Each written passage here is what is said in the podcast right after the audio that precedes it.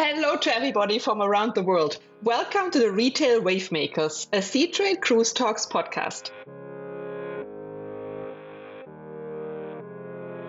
My name is Nadine Heubel. I'm the Global SVP Revenue at Reclaim. Yes, I do have a new job, but today I'm talking to you as the Retail Ambassador for Seatrade. Retail has been going from strength to strength in the cruise industry, and I'm grateful for Seatrade to have acknowledged this development by creating a retail ambassador role, which I am very honored to have been appointed to. Part of my responsibility has been to create further awareness for this exciting sector amongst cruise industry peers. And what better way to do it than creating our own podcast, the Retail Wavemaker Podcast? What was supposed to be a mini series ended up being much more than this. We are now already in our third season. This season is all about the heroes on board the ships and their interaction directly or indirectly with retail. We have a lineup of amazing guests and we will hear from them firsthand about life on board, their interaction with retail, and their view on cruise retail. And we also get a little personal, as we always do, with our rapid fire questions at the end of the podcast. Today, we will learn about the responsibilities of the hotel director on board. I understand that this is one of the most senior roles on board of cruise ships. Really big hotels on land have maybe 500, 600 rooms. A hotel director on a cruise ship can be in charge of about 3,000 cabins and all the operation linked to them. I'm looking forward to discussing with our guest today how, as a hotel director, retail is integrated in the daily responsibilities of this position, and we have found a very special guest for this episode. Chris Harrington is a hotel director working for Anglo Eastern Leisure Management and is currently assigned to expedition vessel Ocean Adventurer, which services the polar regions. Chris boasts experience in multiple industry sectors from ocean to river to expedition and has a vast amount of operational experience in both mainstream and niche commercial arenas. Chris is crew experience centric and practices humble leadership. He came up through the ranks of F&B, where his personal passion for viticulture developed. Chris, I'm so happy to have you on the show. And just for everybody, as you can imagine, we are just already lucky that we got the connection going. So even if there is a little delay in in us uh, speaking, I uh, hope you all understand we didn't want to miss the opportunity to to talk to Chris while he's in Antarctica. So before we actually jump into your job as a hotel director, it would be really great to learn more about Anglo Eastern Leisure Management as maybe not everybody is really familiar with the company. So what is your business model? How many ships do you have? Which destinations do you serve besides Antarctica? Yeah, we're not really we're not really a household name. I wouldn't say certainly in the cruise industry, certainly on the leisure side of things. But Anglo Eastern is a parent company. They manage around about 700 ships. There's a third party ship management company, Nadine. So, uh, but mainly container ships, bulk carriers, you know, really involved in, in, in moving freight around the globe. Anglo Eastern Leisure Management is our little part of the empire, as it were. So we're quite small, with five vessels we manage at the moment. We offer comprehensive hospitality and leisure driven management services. So uh, we effectively, from a fundamental point of view, we manage the vessel's hotel. We also have Anglo Eastern Cruise Management who, who manage the technical aspect of the ship, the deck and engine side of things. But uh, from the hotel point of view, we're very much into sort of turnkey solutions. We manage uh, all, all hotel services, we're into menu engineering, and we're there really just to help uh, our clients optimize their ability to, to offer a great product at, uh, and, and realise great potential profits from that. We have five vessels, all around the four, 5,000 tonne mark. They're all quite small vessels and they all operate in the polar regions mainly, so the Arctic and the Antarctic. So we work with three charters who, who charter the vessels that we operate. They're Quark Expeditions, who, who I work with, absolutely fantastic brand, Nadine. Really authentic expedition service provider and one of the leaders in the marketplace. We also look after Aurora Expeditions ships and Albatross Expeditions. So uh, they charter the four vessels that we have, our Infinity class ships. We've got great relationships with our charters, great relationships with the ship owners. So that's really the job, you know, it's about relationship building. You know, you're looking after somebody else's guests, you're looking after somebody else's ships. You know, relationship building and, and maintaining and keeping positive relationships with the third parties is, is really part and parcel of the job. So, um, you know, if you're out there, you've got a ship and you've got a hotel on it, and you're looking to, uh, you need someone to run it, don't look further than Anglo Eastern. Pick up the phone, give us a call, we'll come and help you out. I love to learn about Anglo Eastern. You know, like talking about that you have 700 ships in, in total, and now most of most of it is cargo, and then you, then you the five ships you are managing. And it also reminds me a little bit. You know, in retail, most of the time it's a concession based business as well. So in retail, when I was in Heinemann Americas, we were also always a third party operator on the big vessels. And as you said, relationship management or relation building was always a big part of the responsibility. So very, very similar. But now I would really love to hear more about what is actually what is the scope of responsibility of a hotel director. So how many different departments do you oversee and how is your job different from a hotel director on land? Yeah, yeah, uh, that's a great question, Nadine. The hotel director is basically responsible for all the commercial and operational aspects of, of, of, the vessel. So, really, in a nutshell, that's what we do. I have six officers report to me, uh, four operational officers, and two take care of the administration side of it. So we're very, very traditional in the manning. We have hotel controller, chief purser, who take care of the accounting, you know, the sort of administrative side of things. Then we have obviously a head chef, a head housekeeper, a maitre d', and a bar manager. Those sort of traditional departments we have on board, uh, as well as the admin side of it. We're not. I mean, from a retail point of view, it's an interesting question. The retail, the boutique on board's a concession run by the charter themselves, but our sort of kind of involvement in it is very much the financial side of it. So myself and the chief purser are heavily involved in in in the, the, the, sort of revenue side of it and how it's reported uh, to to the third parties off the vessel. So we, we get involved in that and, and, and the sales side the stock sort of management is down to the charter themselves. But it's really interesting. I mean, we did the last voyage. I think we had 125 passengers. We carried over a nine-day voyage to Antarctica, and we generated about fourteen thousand dollars in sales. So about twelve bucks per person per day. So you know, from from that's not bad. We're, we're not far off what what the main the mainstream cruise operators are doing on the premium brands. So yeah, not far off at all. Yeah, that's pretty good. Yeah, yeah, it is pretty good, and um, you know, it's look, it's not up there with the, the niche operators like Seabourn, Silversea, who are maybe generating upwards of 25, 30 bucks per day per person from the boutiques. But you know, obviously they're charging at a more premium ticket price. But uh, yeah, yeah, so we're, we're pretty we're pretty pleased with it. As I said, we're involved in the accounting side of it, really kind of the nitty gritty stuff, not necessarily in, in, in, in generating the top line sales. But in my in my years uh, at sea, I've been involved in in uh, a lot of initiatives driving sales in retail. Do you know what? The thing I really wanted to talk about was if you've got a thousand hotel directors, Nadine, and you put them in a room and you asked them to put their hands up if they had a background in retail, probably not many would put their hand up. So maybe a gap in skill set there most hotel directors came through the traditional departments like housekeeping, F&B or, or, guest services, of course.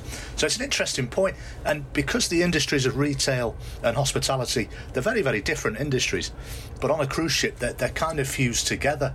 From your retail partner or your shop manager, your boutique manager, or those leaders in retail, more often than not, they're reporting to a hotel director who maybe would doesn't have a, a, strong background in, in marketing products and, and driving strategy for, for you know sales initiatives, etc., etc.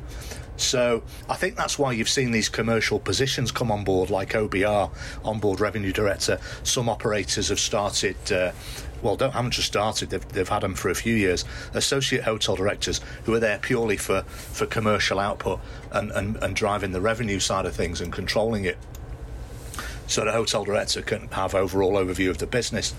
So certainly over the decades I've worked in the industry, I've seen it evolve like that. So clearly, operators are taking retail a lot more seriously, and they see it as a, as a, as a big part of the puzzle, as it were. From our point of view down here in the Antarctic, the boutique really there's there's there's two types of purchase that I've noticed. There's there's the convenience purchase, so it's a purchase that they require for the expedition itself.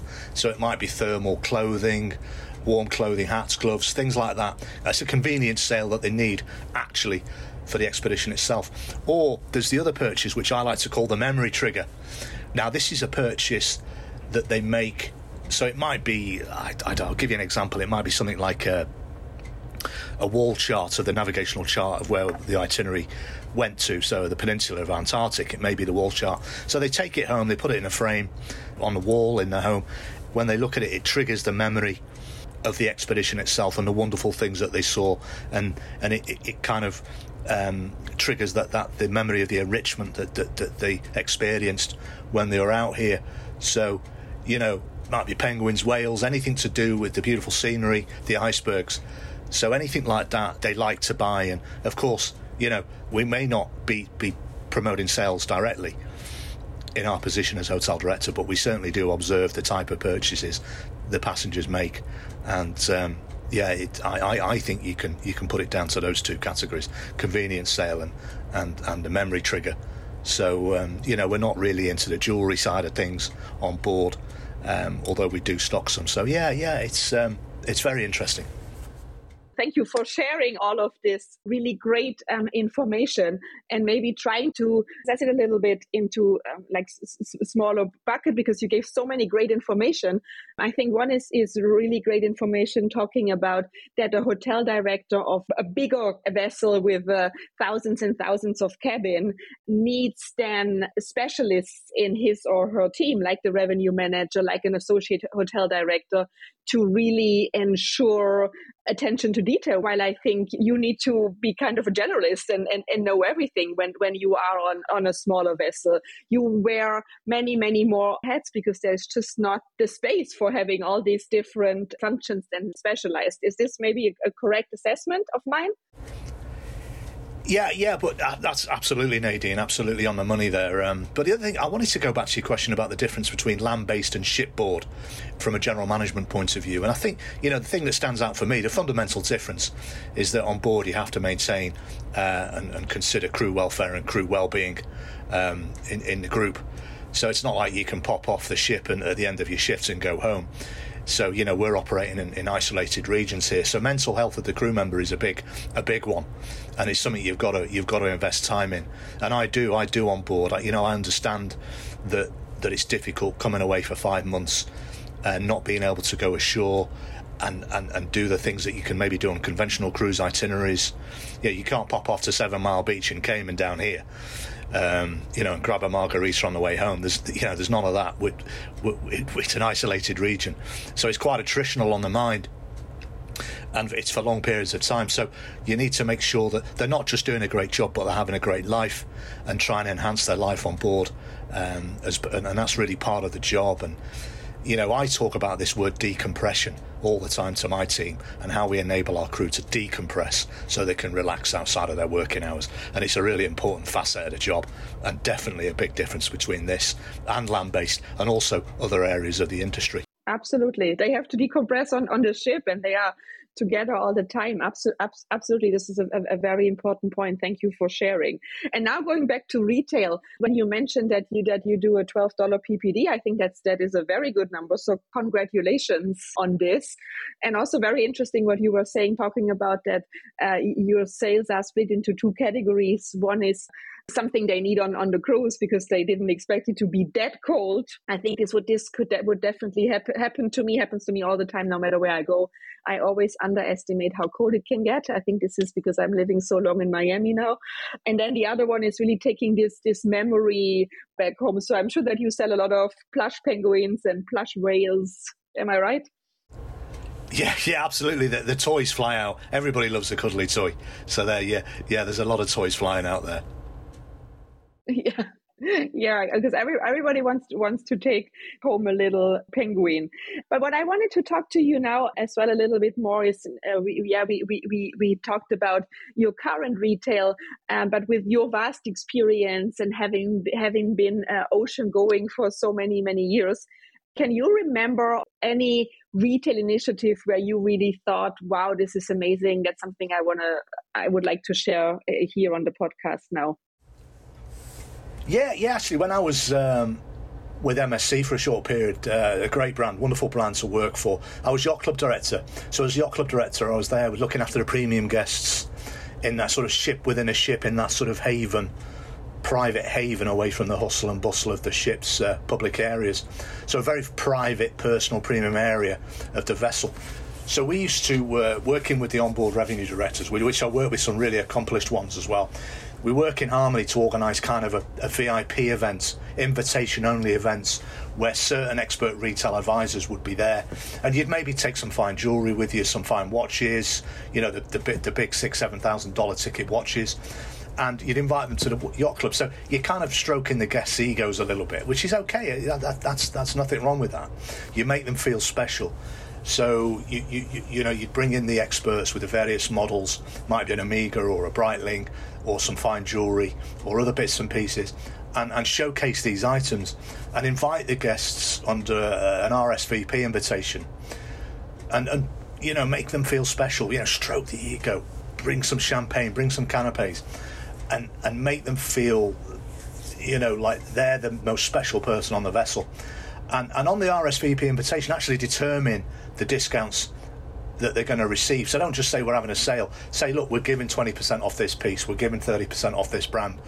So and whatever it is. So when you get them into the environment, you can control it. Because at the end of the day, if if you if you look at a ship, Nadine, everybody's fighting for the same revenue. So it's not like a shopping mall on land where everybody's in competition. The, the ship, everybody's under the same banner, so everybody's fighting for the same revenue. The casino wants it, the specialty restaurants want it, the spa wants it, and the shops want it.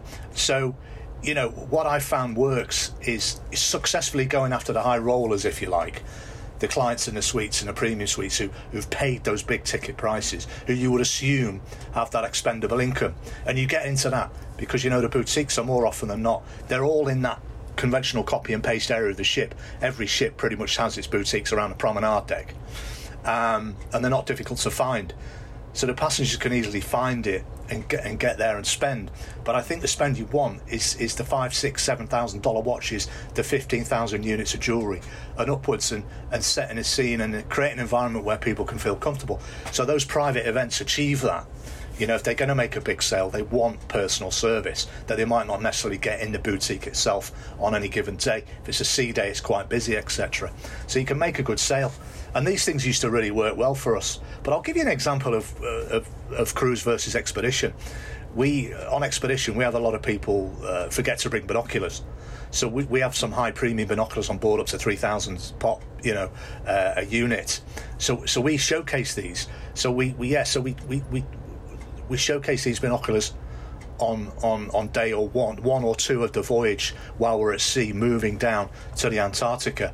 And we show them how to, to, to use the binoculars and they get to touch and feel them. So it's almost like a familiarization of the product. And we get a lot of sales off the back of that. Not always a $3,000 pair, but we, we do really well out of it. But um, we sell a lot of binoculars that way, and so yeah, it's it's kind of a small example of expedition versus ocean. But those sales used to work really well. I mean, we had small point of sales units in the yacht club where items would be displayed by the retailers, these little sort of cubicles in the yacht club we had on, on MSC, so they can see the fine products. But, you know, we don't necessarily have that here, but it, it, there's lots of ways of hooking people. But I've always felt showing them product, letting them touch and feel it, and making them feel special you're not going to be going far wrong there. I love this this what, what you just described as you said really making people special uh, hyper personalizing it inviting them to a to a, to a special location where then the experts are speaking to them uh, yeah I think once you are um, making this emotional connection the same way you do it with the binoculars because it's an emotional connection you explain your your guest advantages and benefits of buying this particular binoculars. And then yeah I, I, I think if if i if i had the budget i i would maybe also spend the 3000 knowing that then this is a lifetime lifetime experience anyway and then i can enhance it by a, a wonderful product. So yeah i i very much like this idea and now, Chris, you were talking earlier about because yourself, you are also a third party operator, that really relationship management and, and making sure that you are there and that you are really be a good partner uh, with the company who charters your ships. I also wanted to ask you then, you know, based on on this knowledge, what do you think what makes a good retail partner? What does it take to be really successful as a retailer on board a cruise ship? Yeah, it's a wonderful, wonderful question, Nadine. I think synergy, synergy is really important. So the first thing as a hotel director, I really think you need to create synergy.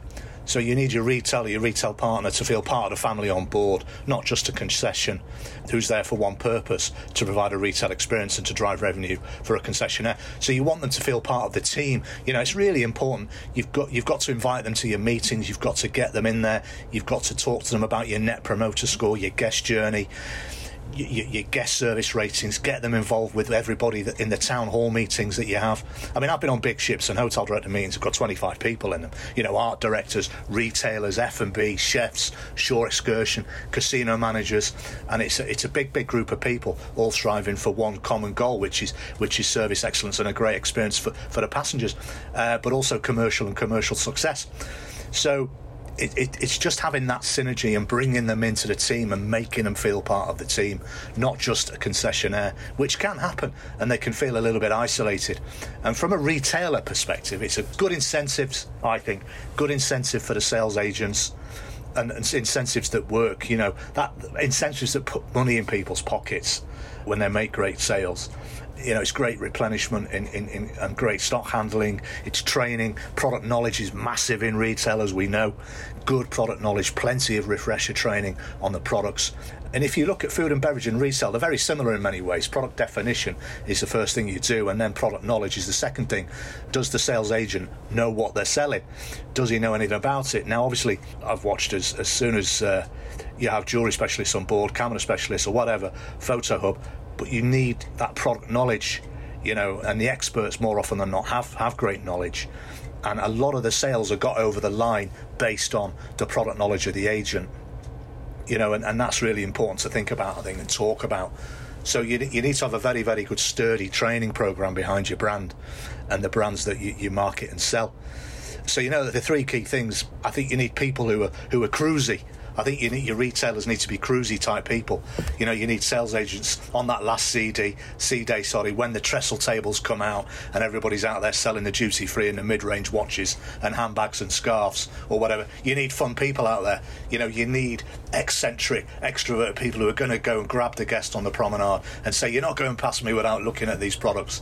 As a retail manager, whoever's in charge, I think they need fundamental energy. You know, they, they need they need really good energy and I, I, think those two perspectives, that's really what I look for from the perspective of the hotel director and the perspective of the retail partner, Nadine. Great, thank you. Yeah, as as you said, also I, I I liked when you said the word cruisy that people need to be cruisy because cruising is definitely not for everybody. I think it's it's this wonderful group of people who decide to dedicate their life to be on cruise ships and really engage with guests and, and make guests feel happy. So I agree with you. This this this is there is something special and it's not definitely not for everybody. The other thing I didn't mention is that the retail organisations, Nadine, they need to set realistic targets that are achievable. Because if not, you're just not. There's no motivation. If the target's way out of sight and you've got no chance of hitting your PPPD or whatever, it's not motivating, and, and you can kind of give in you know, if you're never going to achieve it, yeah, then, then it's difficult. Make the target achievable and do your homework on, on what a realistic target is this is actually a good segue into my last question and maybe this has already been the answer to the last question is yeah if there is one thing you could change about retail or about the concessionaires or however what you want to approach it what what what, what would you change from a retail approach perspective what would have changed? Yeah, yeah, great question. I would allow an opportunity for more ultra accurate data about previous guest spends uh, and spending habits, Nadine. So a database that retail partners, retail managers can dive into and find out what you know what Mr. and Mrs. Bernstein spent twenty thousand bucks on. You know, they, they bought, maybe bought a watch on their last voyage last year in the Caribbean on, on whatever vessel. It's knowing that. It's information is power, isn't it? So, you know, they've booked again, Mr. and Mrs. Bernstein, they booked into a premium cabin, and you can get in there, and, and having that information is, is, is power. You know, the, the, the more knowledge you have of your high high rollers, I mean, high rollers more a face for casino, of course, but you know what I mean. Premium guests spending big money. Who's got that money? And, and, and you want to take it off them and take it out of their pockets and put it into your tills.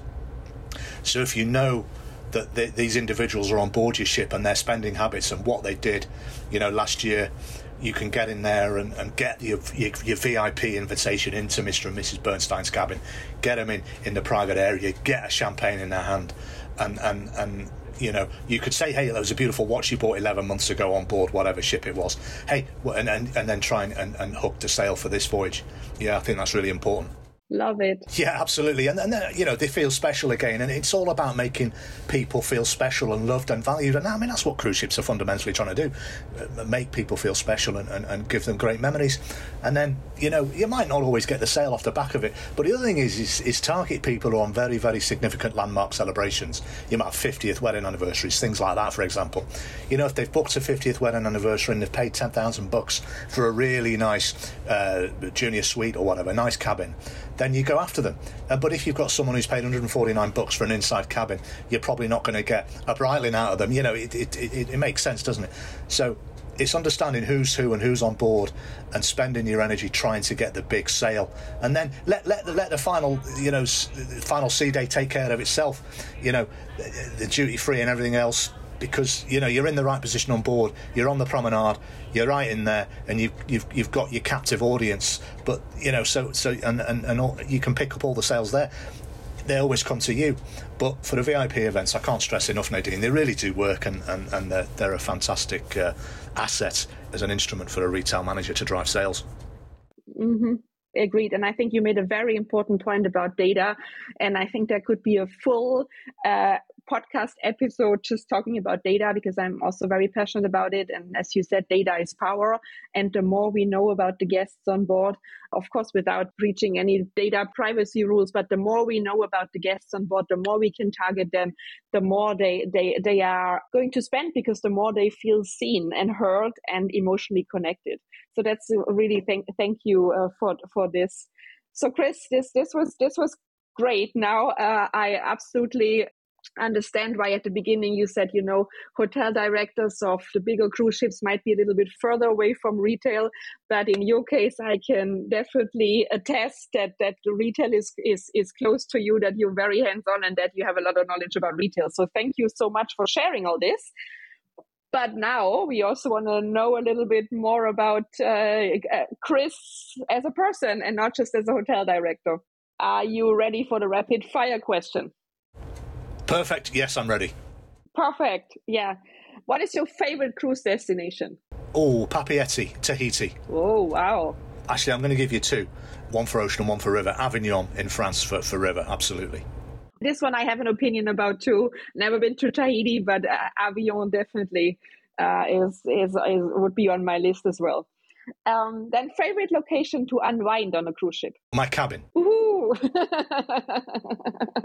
I love it. This is the first time answering this, and we have been doing this, and this makes complete sense. Are you buffet or a la carte breakfast? A la carte. Bingo or trivia? Oh, tricky one. Um, trivia, trivia quizzes. Yeah, yeah, definitely. Okay, okay. And which which do you have a special uh, a favorite theme? My theme, medieval history. Do you have a favorite theme? A trivia theme? A favorite one? Yeah, yeah. I study viticulture, which is the study of wine, basically. It put simply, viticulture is all about wine, and I invest in fine wines as well as a kind of hobby. Yeah, so I'm studying viticulture. I'm studying uh, WSET level three when I get home. So I'm looking forward to that. Oh, oh wow, that sounds very difficult. I think I would, I would fail.